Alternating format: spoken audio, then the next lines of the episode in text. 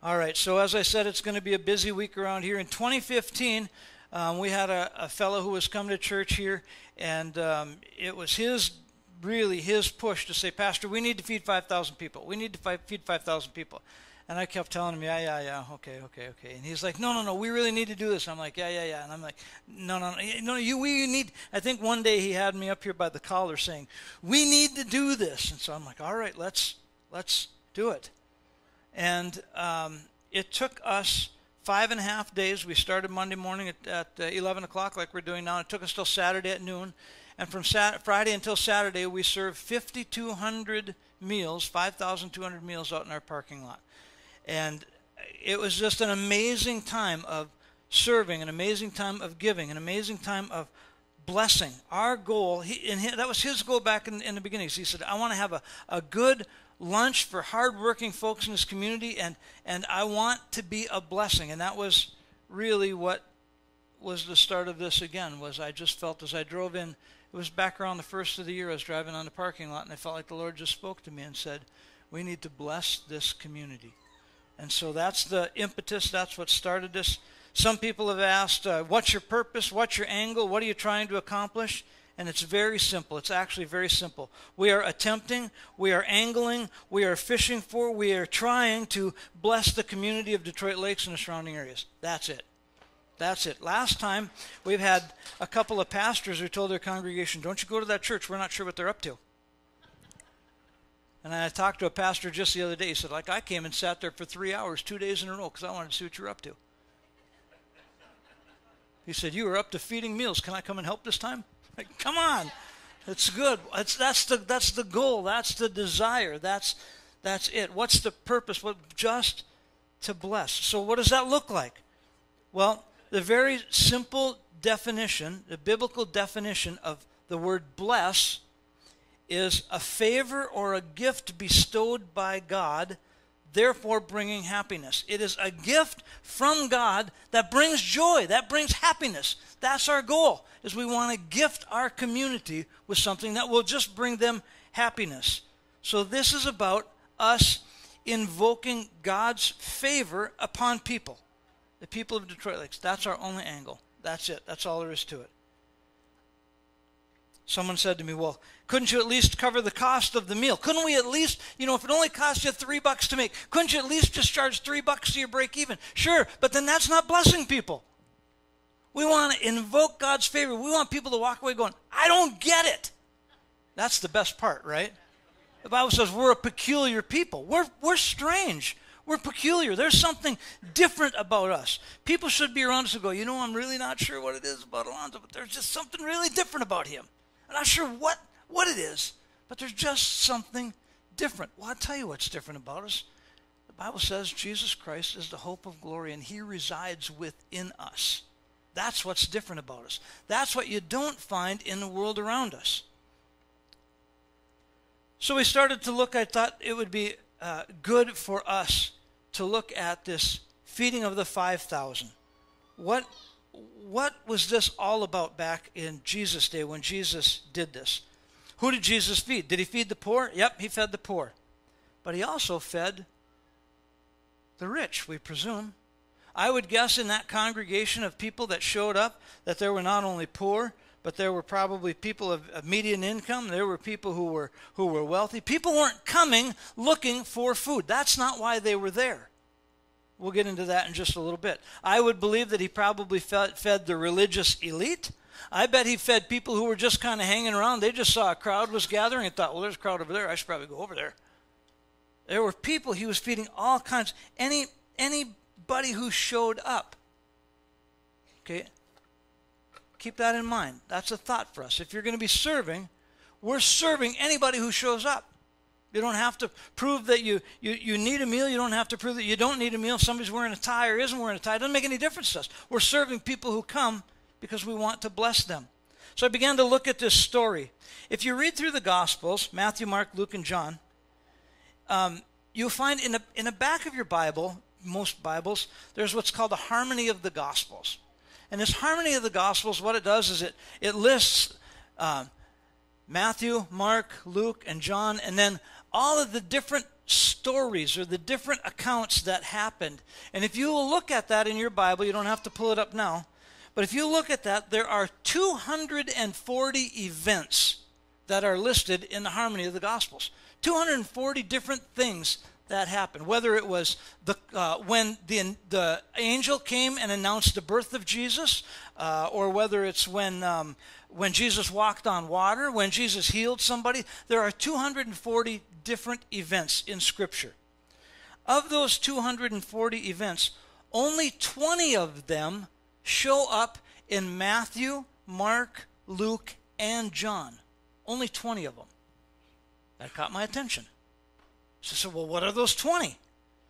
18 of those 20 happen from the time of Jesus' arrest until his resurrection.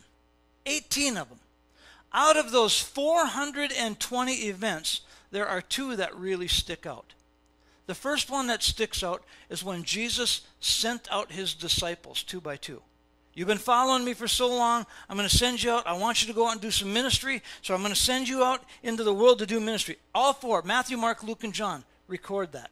And when they come back, that's all part of the same story. When they go out and when they come back. The only other event that is listed in all four Gospels that doesn't have to do with the, the death of Jesus and the resurrection is the feeding of the 5,000. And I thought, isn't that amazing, God? Isn't that amazing? Jesus walking on water, John picked up on that. Luke picked up on a few things. Matthew picked, and they all they all take a look at this from a little bit different angle. But this morning, we're going to look at this from mostly from John's perspective. So let's start by setting the stage. When we look at the gospel, when we look at, at the book of John, we see you know these different details But in Luke, um, Luke begins this account, this account of the 5,000 with when the apostles returned. Mark says, when the apostles gathered together around Jesus. Uh, John actually starts with sometime after this. Matthew only was talking about John the Baptist. He didn't mention any of this. Uh, the the uh, uh didn't mention the 5,000 at, at first. He does get to it. But he says, he's talking about John the Baptist. So, sandwiched between the disciples going out to do ministry two by two and their return is the account of John the Baptist. So, Jesus has got his disciples with him for three years, and he's finally trained them in ministry, and they've seen what's going on. They've just, they've just been following him. And now he's saying, All right, it's time for you to go out. It's time for you to pray for the sick. It's time for you to heal people. It's time for you to go out and do all this stuff in my name. So they go out, and while they're out, we hear that John the Baptist is captured, uh, that John the Baptist is imprisoned. Uh, while he's imprisoned, he's actually questions his followers this Jesus, is this really the right guy? And so his followers go to Jesus and they say, You know, John's in jail, and he just wants to make sure that you're the Messiah.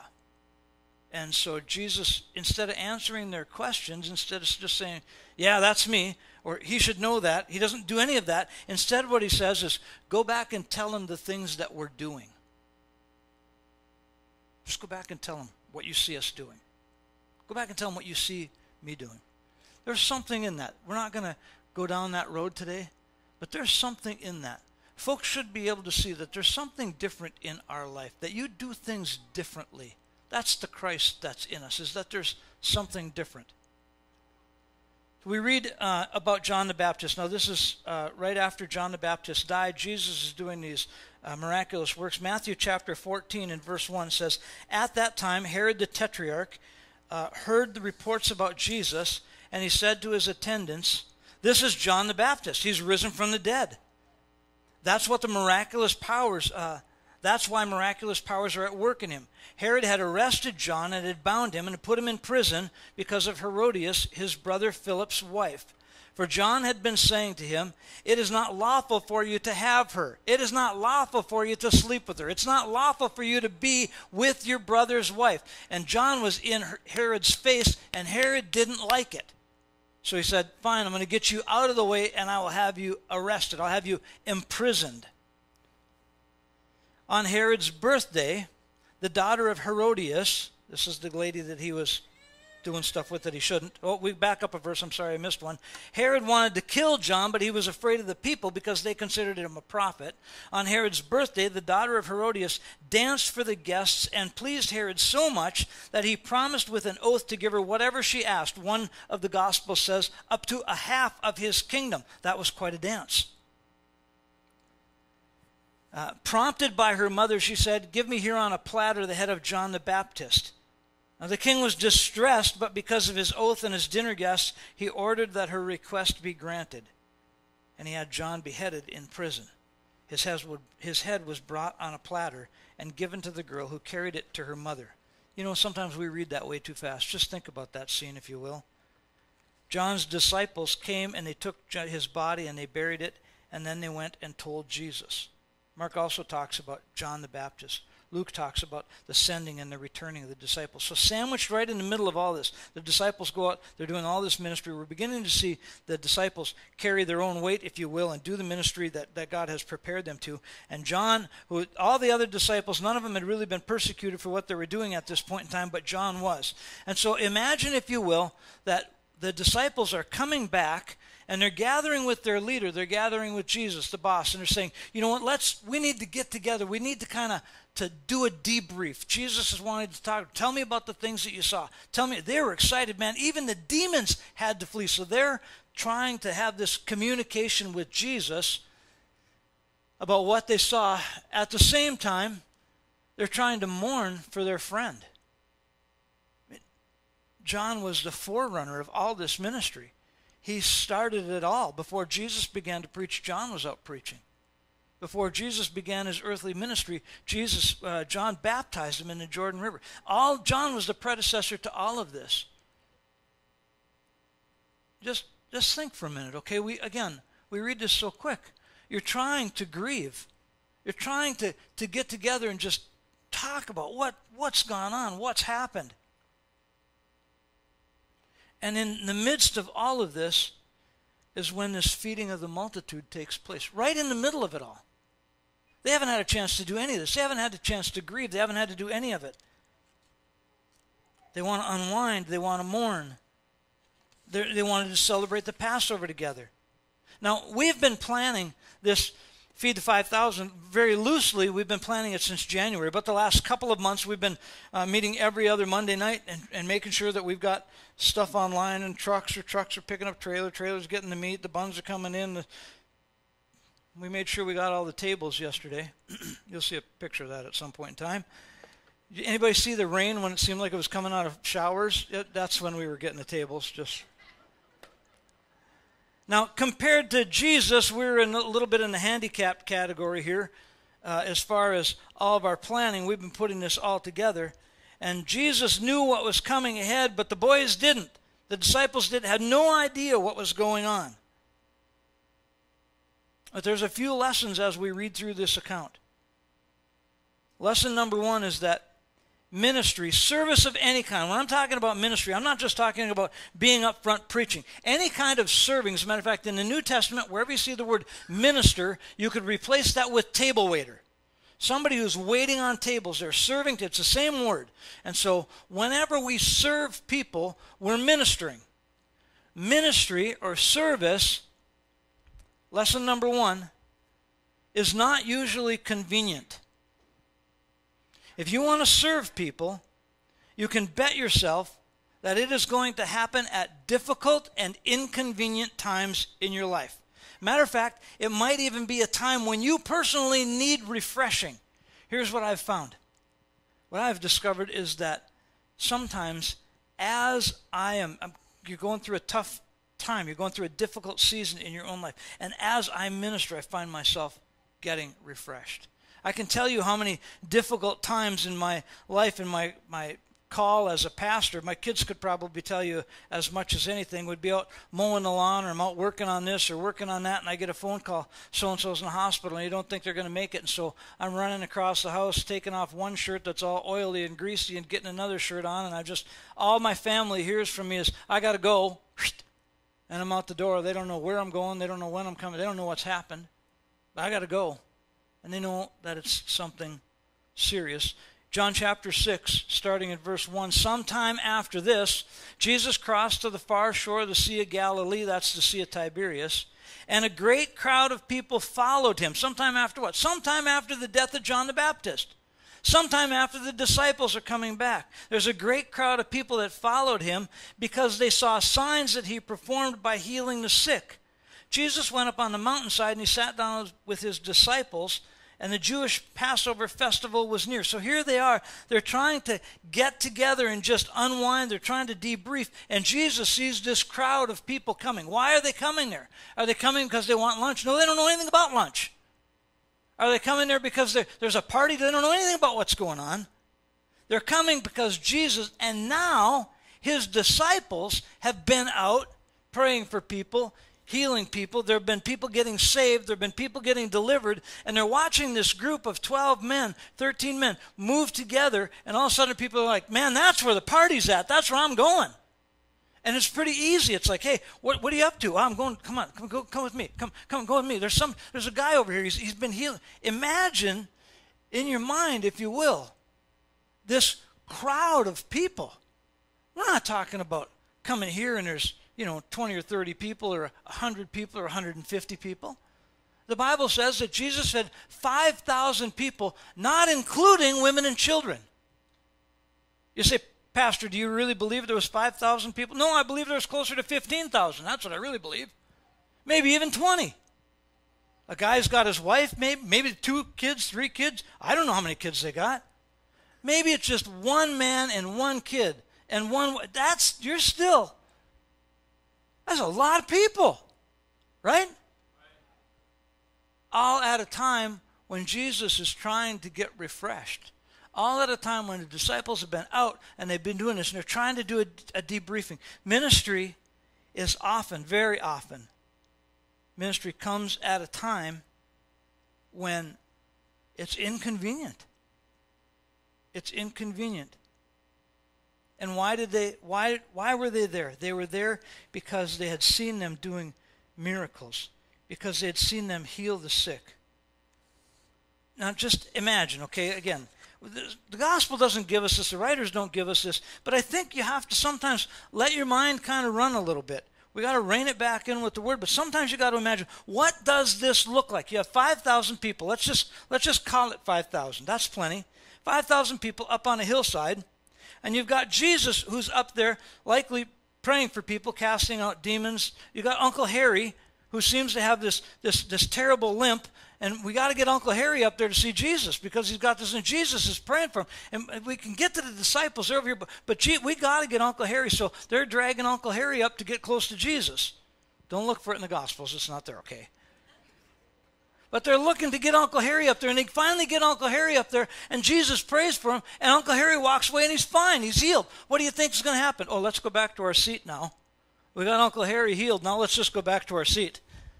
Yeah, he's been sick nearly unto death. Let's just go back to our seat. That's not what's going on. Man, there's a party. He healed him. Can you, he, he, hey, you got to get up there, man. Jesus is healed. You got to get.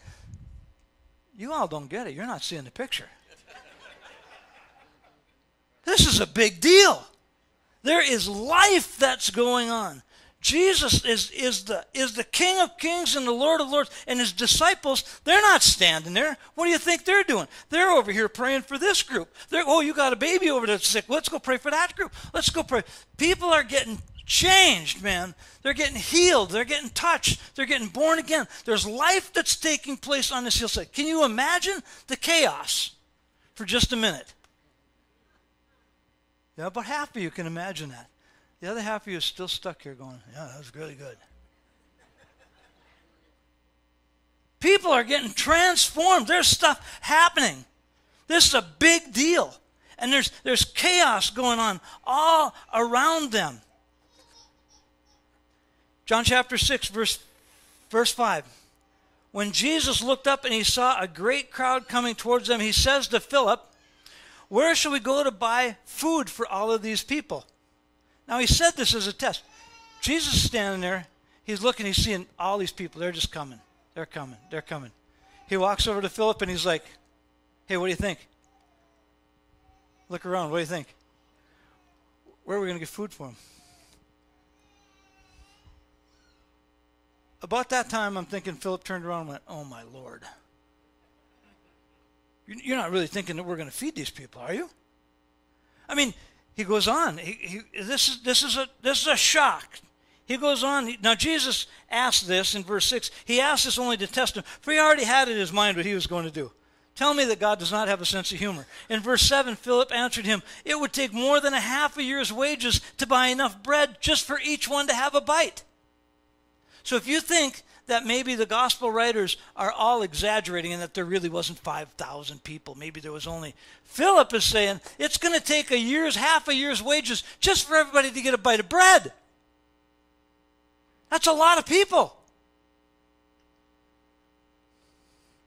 So, the second lesson for us regarding serving in ministry is that so often when real ministry takes place, it is outside of our ability to serve.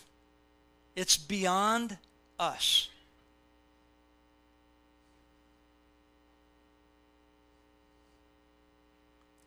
Um, many of you know that last week there was a child killed at uh, uh, at a local lake. It was an accident that happened and uh, and I got a call at kind of an inconvenient time.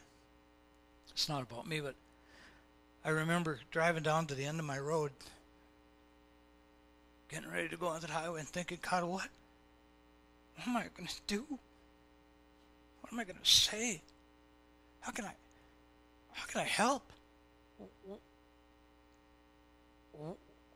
There's nothing. There's nothing. Ministry serving people takes us beyond our own ability. It takes us beyond that. When the disciples went out two by two, they had to go beyond themselves.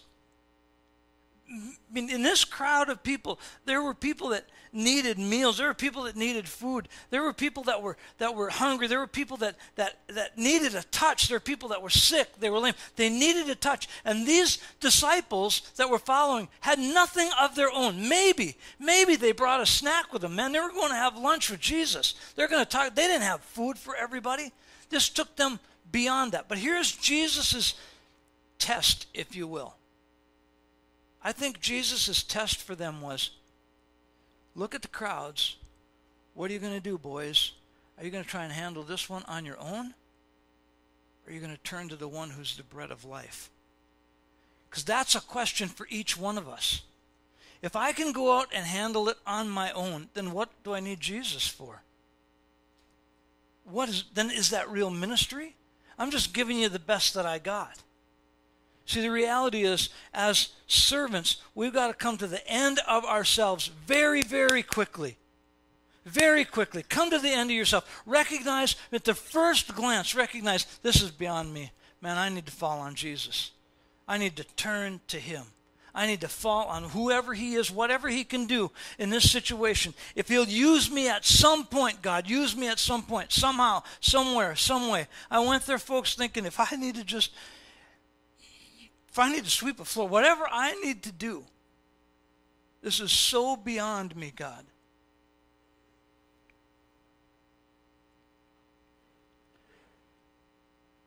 I believe in that crowd of people that there were poor and there were rich and there were religiously elite. But I also believe that there were people who were really, really, really seeking God. There were true seekers in that group. You know what I think we're going to have this week when we serve? I think we're going to have a lot of people out there who just want a meal. There's going to be a lot of people who come just because they heard it was a free meal. There's going to be a lot of people who come thinking that, you know, they're just kind of checking it out at a distance. There's going to be a lot of people who are hungry, but I think we're going to see people out here who are really seeking the bread of life. That they're really seeking something deeper. They're coming for a meal, but they're looking for something, not a glass of water, but living water, something that's going to bubble out of their soul. They're looking for something deeper, they're looking for something greater. Why would we want to do this? Because there are people in this world that are lost that we get to bless. And we get to say, this is how Jesus would treat people. I don't think there was a, somebody with a, a, cashier sitting at the end of the line when uh, Jesus, here, give him a couple loaves and give him a piece of fish. Buck 48, please. That covers costs. That, that $2, please. There's inflation. Oh, you got to tip the waiter. Look, folks, we just get the opportunity to bless people.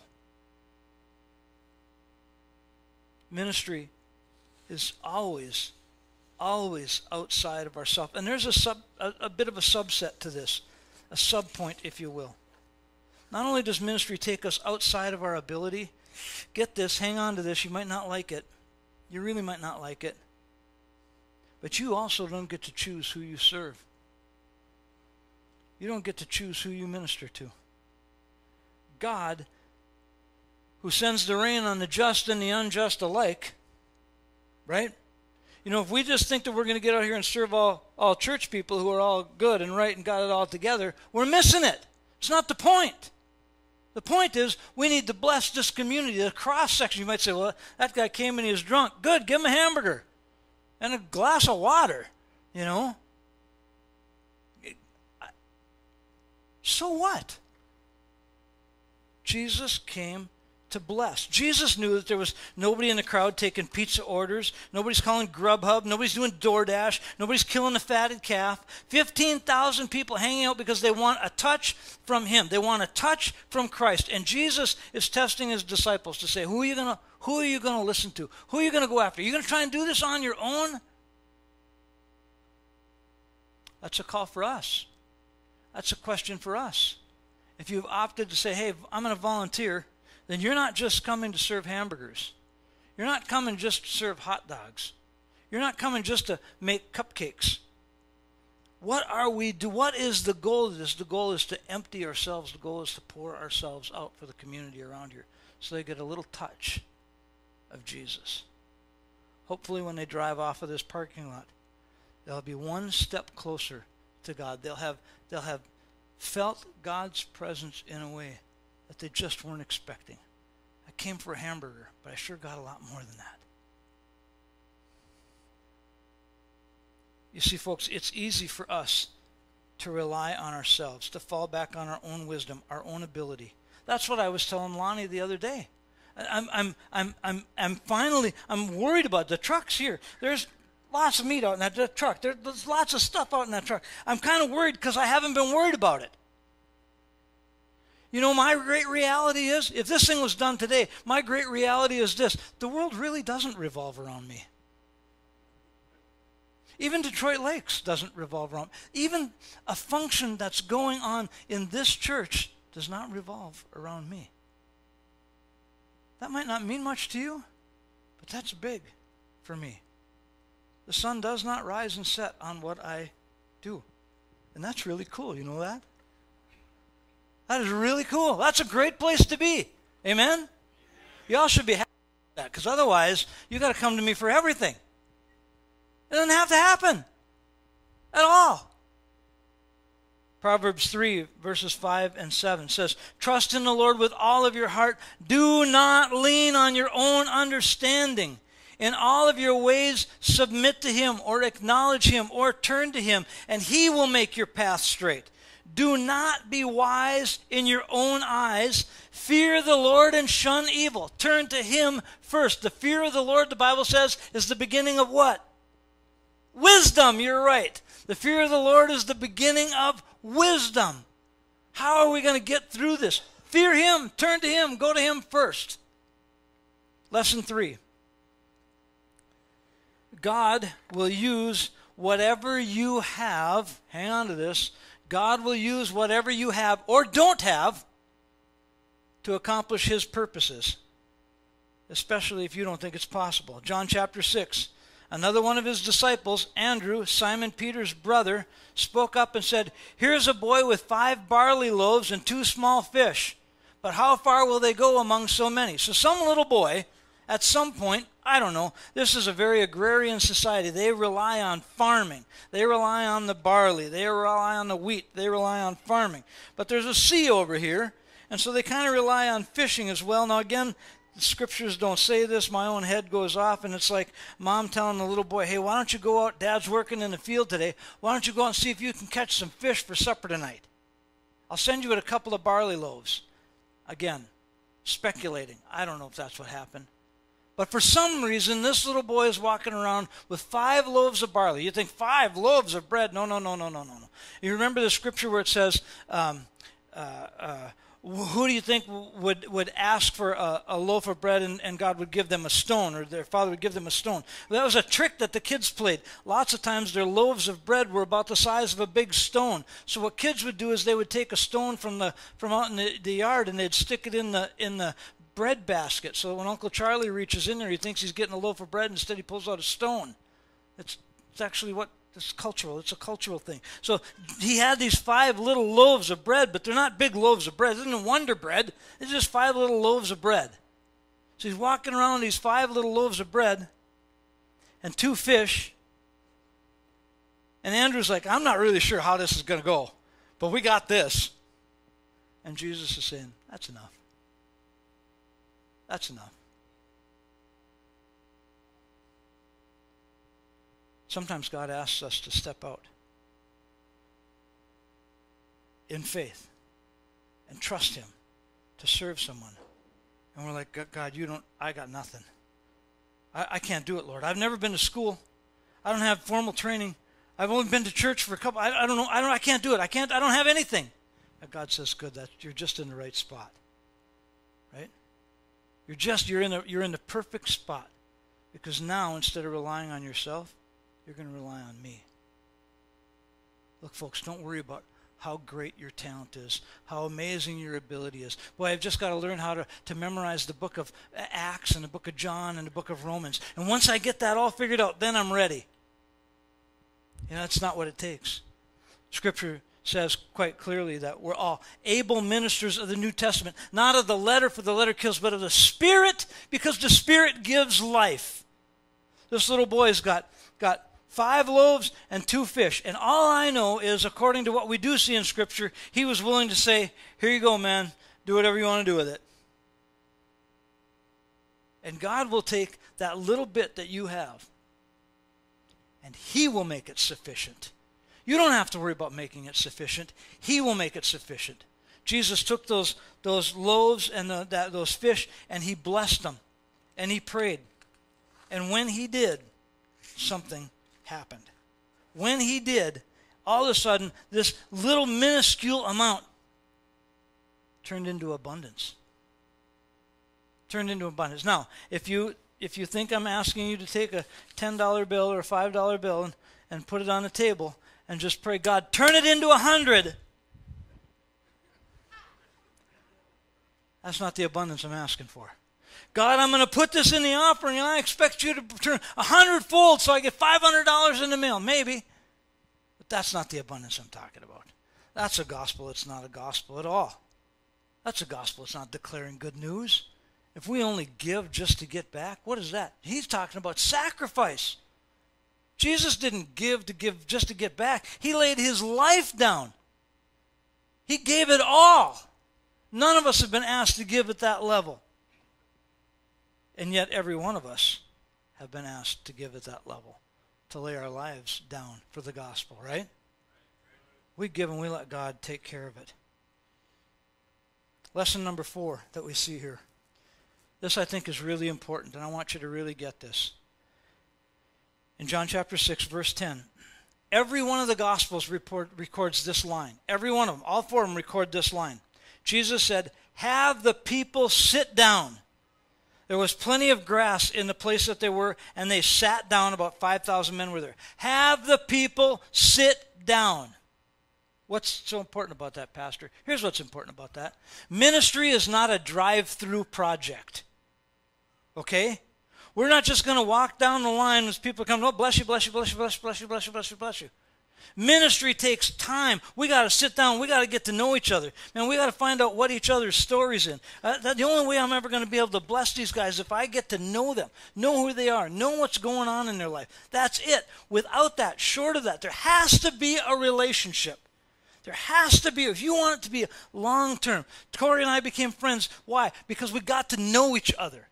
Raymond and I became friends. Why? Because we got to know each Because they showed up one Sunday and I'm like, oh, this is all great.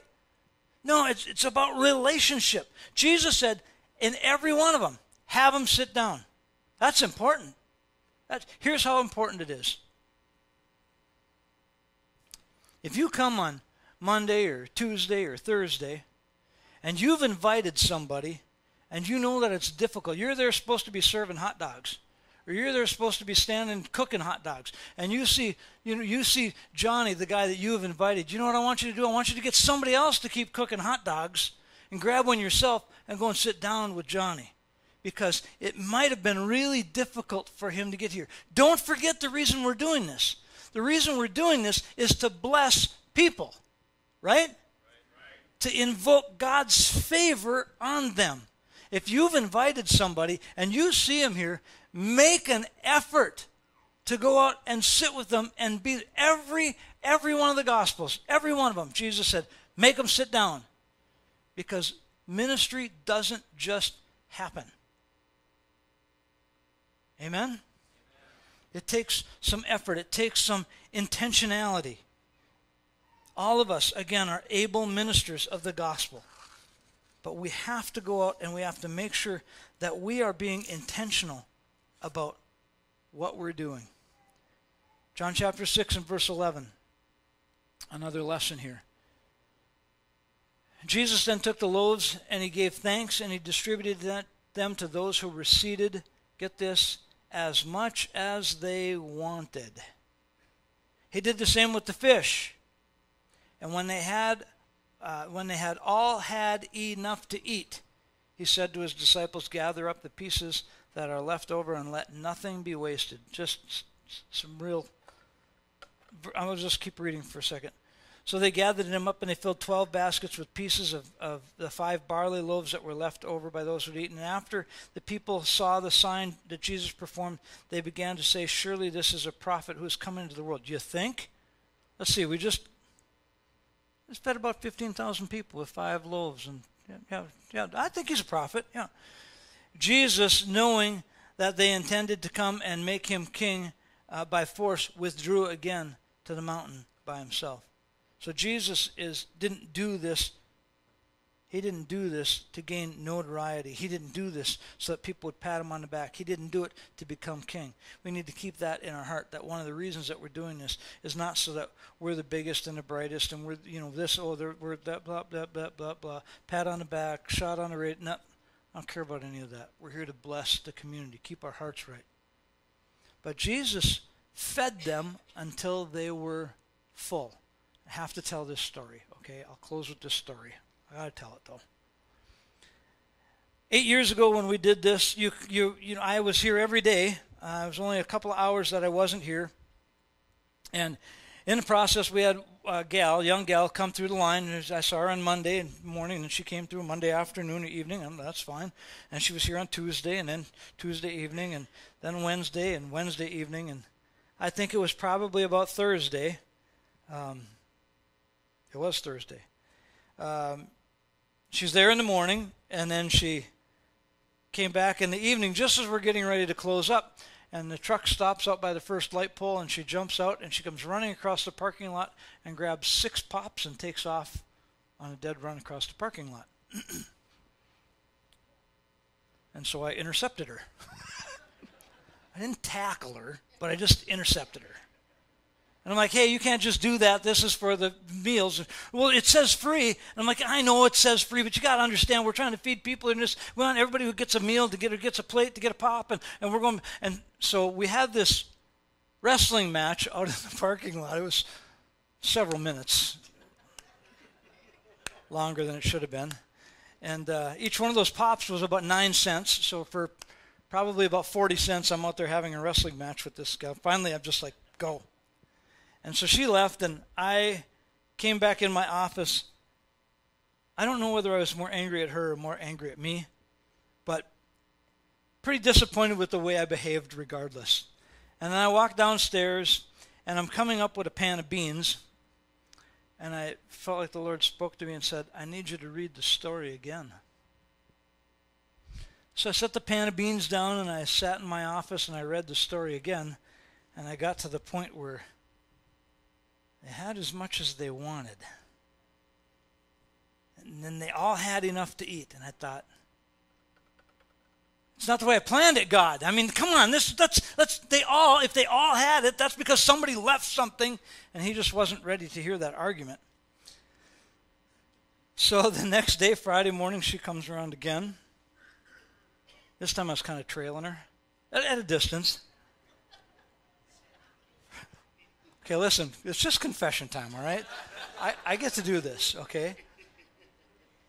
The Friday evening, she's back again and she's walking down the line. This time, I just happened to be there. I wasn't actually trailing her. She just she got down by the potato chips. She got she got a hot dog or two hot dogs, whatever it is, and and she's standing there. She's got a little bit of beans on her plate, and she's standing at the at the the chips, and she's standing there looking over the different variety of chips, what she wants, what. She, and finally, she says to herself, but she says it out loud, and I think it was just the Lord, and it was for me. She's like, "Man, I'm full. I don't need any more."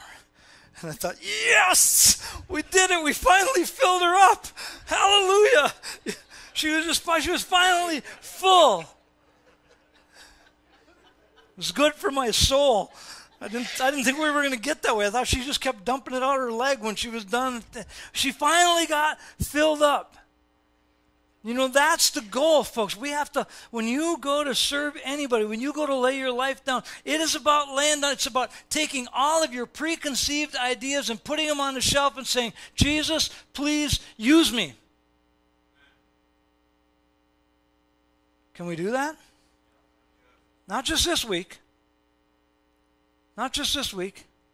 Can we look outside of ourselves and go, you know what, God, this, this requires so much more than what I've got? And He says, good, that's what I'm hoping for. I really want to use you in this area. I really want to take you down a road.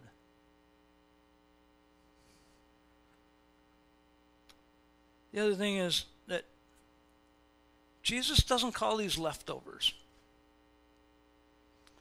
He told the disciples to go out, and first of all, they didn't know if there was going to be enough fish just to take care of. They, we've just got two fish and five five loaves. That's all we've got.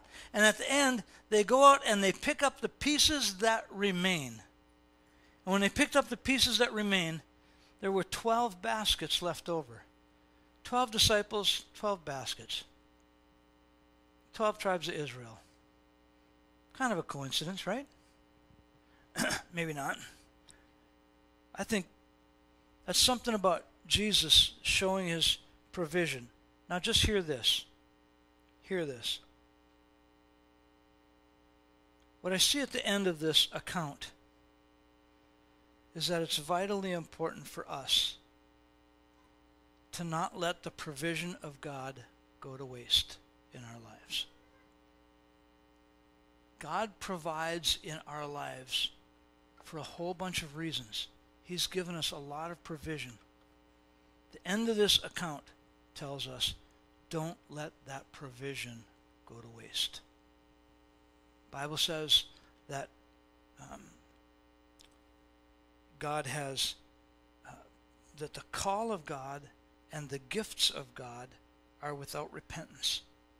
The call that God has placed on your life and the gifts that He has put in your life, they're without repentance. He gives you those gifts for a reason. And he doesn't want you at the end of time to just say, ah, sorry, God, I just didn't want to use them. No. Nope.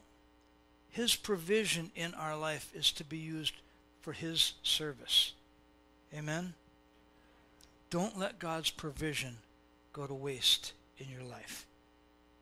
Don't let it go to waste. When he calls us to minister, when he calls us to serve in any way, realize it's probably going to be at an inconvenient time it's probably going to be way outside your scope. It might be with someone that you do not want to be around. And he still calls us to rely on him to do exactly what he's called us to do. He's given you enough. He's given you enough to do what he wants to do through that situation. Amen? Lord, we thank you so much for your word. We thank you for this week. God, we pray a hedge of protection this week when people come on this property. We pray for a hedge of protection for every worker who's here. God, we pray a hedge of protection for every vehicle that comes in the parking lot, for every person who steps on the ground. Lord, that they would sense your presence more than anything. They just sense your presence and that there are people here who just want to bless them. Lord, each church that's represented, Father, that you just pour back into their lives, they would see the value of just coming and giving and serving and blessing our community. They see it already, otherwise they wouldn't have volunteered. Help them to see the, the results of that. God, I pray that we're we're quick to hear your voice this week when we're serving. That if there's something you're asking us to do, to go outside of the normal realm, to go maybe sit with somebody, maybe it's pray with somebody, maybe it's invite somebody into the prayer tent, whatever it is, God, that you would use us, this church, just your church, you'd use your church, God, to bless the community of Detroit Lakes, Frazee, Audubon, Lake Park, anybody who shows up, God, I pray you just help them experience the life that these folks experienced on a hillside 2,000 years ago when Jesus was there and he was making provision for all of their needs. Thank you for your goodness in your life. In Jesus' name, amen.